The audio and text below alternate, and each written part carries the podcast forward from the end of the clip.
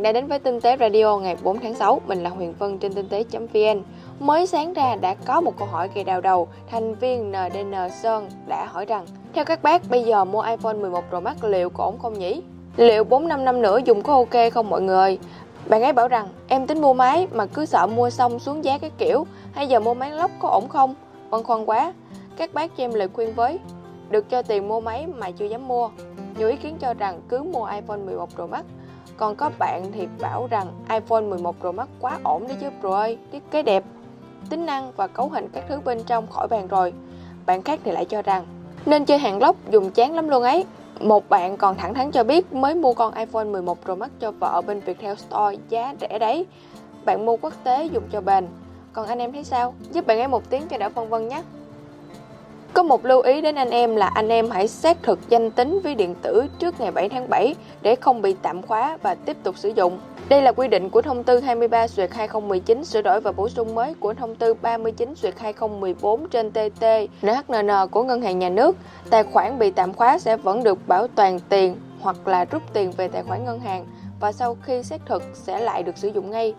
Để xác thực thì tùy vào ứng dụng ví điện tử mà các bạn đang sử dụng, hãy cung cấp hình ảnh mặt trước và sau của chứng minh nhân dân hoặc là căn cước công dân hoặc là hộ chiếu để hoàn tất thủ tục. Đồng thời cung cấp các thông tin cá nhân cơ bản như là họ tên, ngày tháng năm sinh, số điện thoại vân vân. Anh em nhớ là nên làm để đỡ những phiền phức vào những ngày tới nhé. Nhiều khi anh em có thắc mắc rằng liệu điện thoại của anh em có những app nào xuất phát từ Trung Quốc mà anh em không biết hay không? Mình thì có đó. Sau khi dùng thử app đang hot lên mấy ngày nay là Remove China App, thì đây là một ứng dụng được phát triển bởi Quantech App Lab, một công ty khởi nghiệp của Ấn Độ. Mình đã tải về dùng và hóa ra ứng dụng này chỉ tìm được một phần chứ không thực sự truy lùng ra hết tất cả các app Trung Quốc được cài đặt trong máy mình. Những app được tìm thấy chủ yếu là những ứng dụng nổi tiếng, phổ biến và nhiều người dùng. Có một số app khác mặc dù là có tên bằng tiếng Trung nhưng mà vẫn không được đề xuất. Vì một lý do gì đó mà hiện tại ứng dụng này đã bị xóa khỏi Google Play. Mình đã thử tìm kiếm và nhận được thông báo là không hỗ trợ tại quốc gia của bạn, nên mình đã tải bản APK và dùng thử. Chắc mấy hôm nay anh em cũng thấy đầy những hình ảnh người ta bạo động ở Mỹ và những cảnh tượng người ta vào lút đồ Apple mà không trả tiền. Mình cũng thắc mắc là chuyện đó sẽ xảy ra sao? Hóa ra Apple cũng có toan tính hết rồi anh em à. Tất cả các máy bị trộm đều bị khóa với lời nhắn mang đầy tính đe dọa như là vui lòng trả lại Apple Store của iPhone này đã bị vô hiệu hóa và theo dõi, đã báo cho chính quyền khu vực.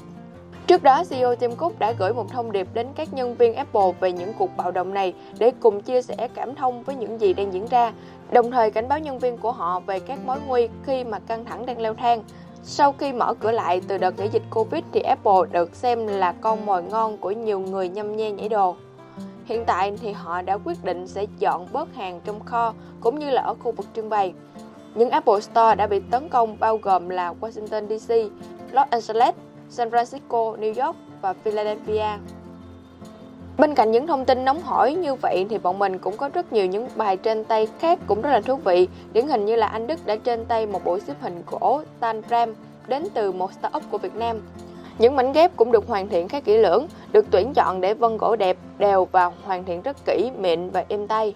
Đây sẽ là trò chơi có thể phù hợp cho cả trẻ em và cả người lớn. Trong những lúc rảnh rỗi cần động não xíu thì chơi xếp hình Tan Ram sẽ rất tuyệt vời.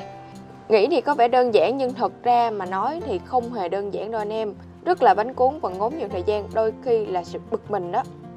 Chưa hết, mốt Đăng Anh đã chia sẻ rất kỹ về chiếc máy điều hòa lọc bụi mịn BM 2.5 inverter Wi-Fi đến từ thương hiệu Casper.